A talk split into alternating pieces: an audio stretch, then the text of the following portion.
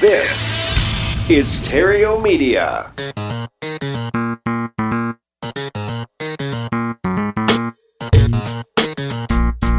Success in real estate has nothing to do with shiny objects.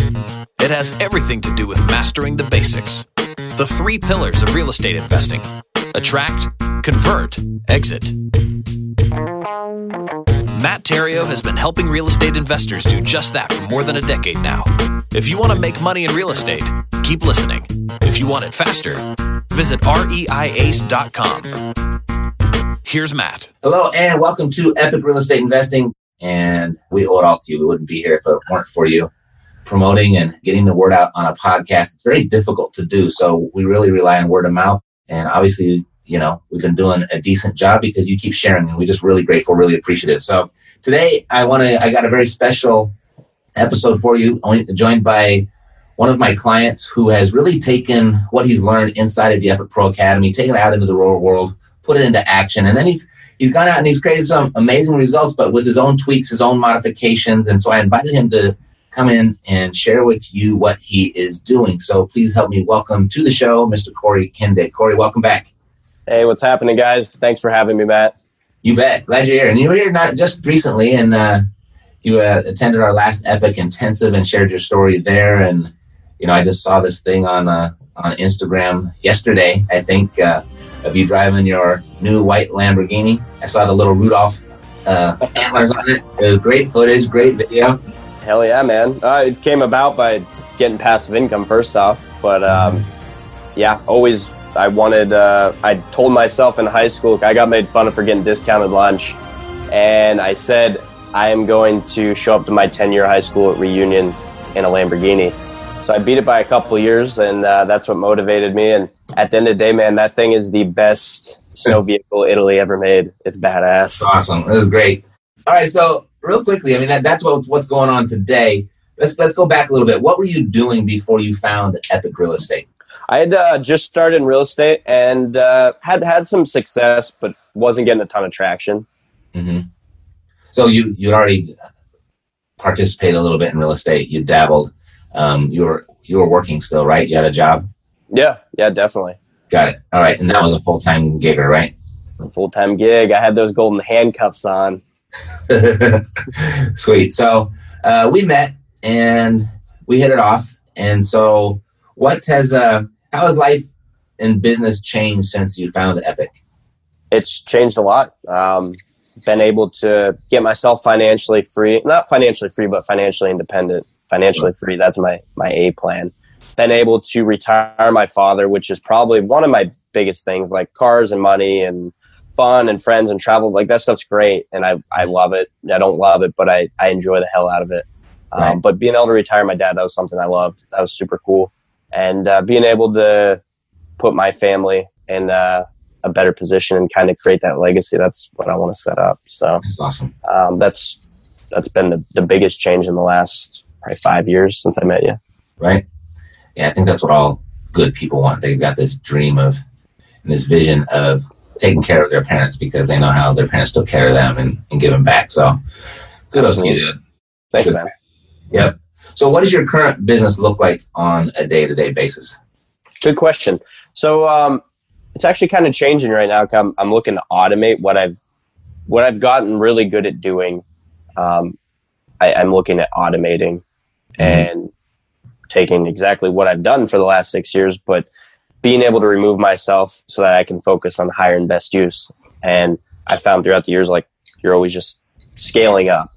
Mm-hmm. Uh, so that's kind of my focus. What it looks like now is, I mean, on a day-to-day basis, I kind of decide what I want to do.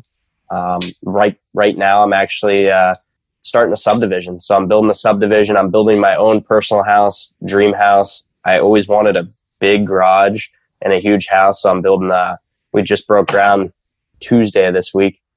It's a four thousand square foot garage with a big house on top. So I'm building that, and I'm going to do nine other houses in the subdivision.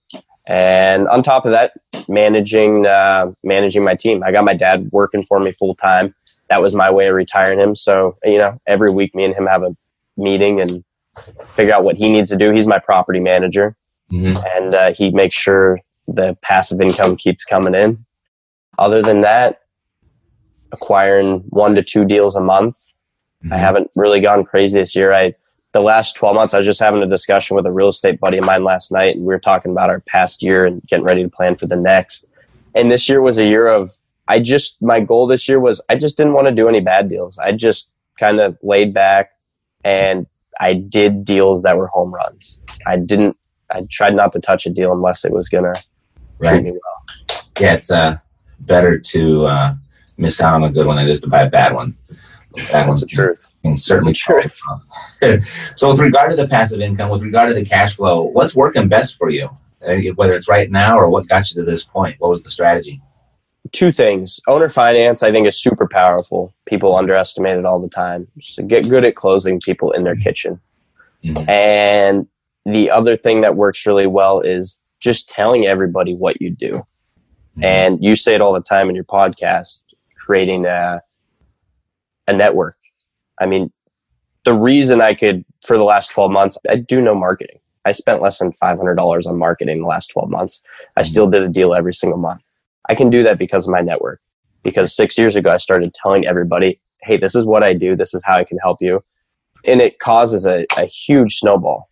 And you just, I didn't realize what it would, what it was going to cause at the time, but I just kind of was too dumb to fail. Like you said it on your podcast. I'm like, I'll just do that. Mm-hmm. Yeah, that's uh, you don't realize what's happening when you're doing that in the beginning. You don't realize what you're preparing for, but you do it consistently, and boom, you get those results for sure. Mm-hmm. So I've oh, seen, that's it, man. Yeah, totally. So, how many properties do you have right now? Uh, I think fifty, fifty, okay. Low fifties, somewhere in there. All right. So, you're you're in Erie, Pennsylvania. It's a very small little town. Mm-hmm.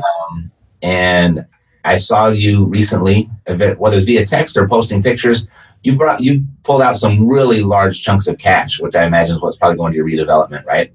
Mm-hmm. Um, so, I mean, upwards of seven hundred thousand dollars, eight hundred thousand dollars, I think, is the numbers that I've seen. And that's a lot of money. And for Erie, Pennsylvania, that's an obscene amount of money.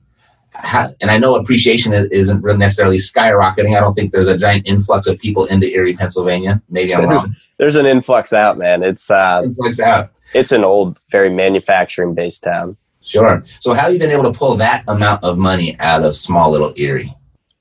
Forced appreciation and buying right. I mean, mm-hmm. If you don't buy them right, you can't do it to begin with. So that's step one. And developing those relationships. Um, I've found that banks still don't want to lend on real estate. Your P N Cs, your Bank of America's, your Huntingtons, those those guys, don't waste your time with them if you're just starting out. Go out and get yourself a relationship with a hometown lender. Mm-hmm. Introduce yourself from day one. They're probably going to turn you away, and then from there, continue to prove yourself to them. So between developing that relationship with a hometown lender and buying right, that's what you got to do. Got it. So just get buying right, right? Yeah. So you know, you do the seller financing. I know you've been a big, big advocate of the, uh, or a big, I don't know, uh, implementer of the principal only type terms, right? Yeah, they're cool. Right. And I know you've done that a lot. And so that over five years, over fifty properties, I'd imagine that that has resulted in quite a bit of equity, right? Oh, a ton. All right, Corey, I'll let you go, bud. Thanks for your time. Thanks, brother. Appreciate it. All right, take care. Yeah, yeah, we got the cash flow. Huh. Yeah, yeah, we got the cash flow. Yeah, yeah, we got the cash flow. You didn't know, homeboy, we got the cash flow.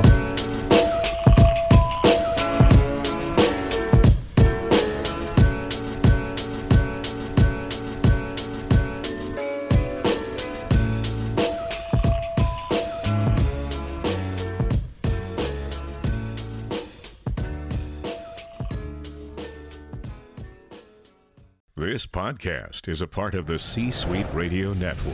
For more top business podcasts, visit c suite radio dot com.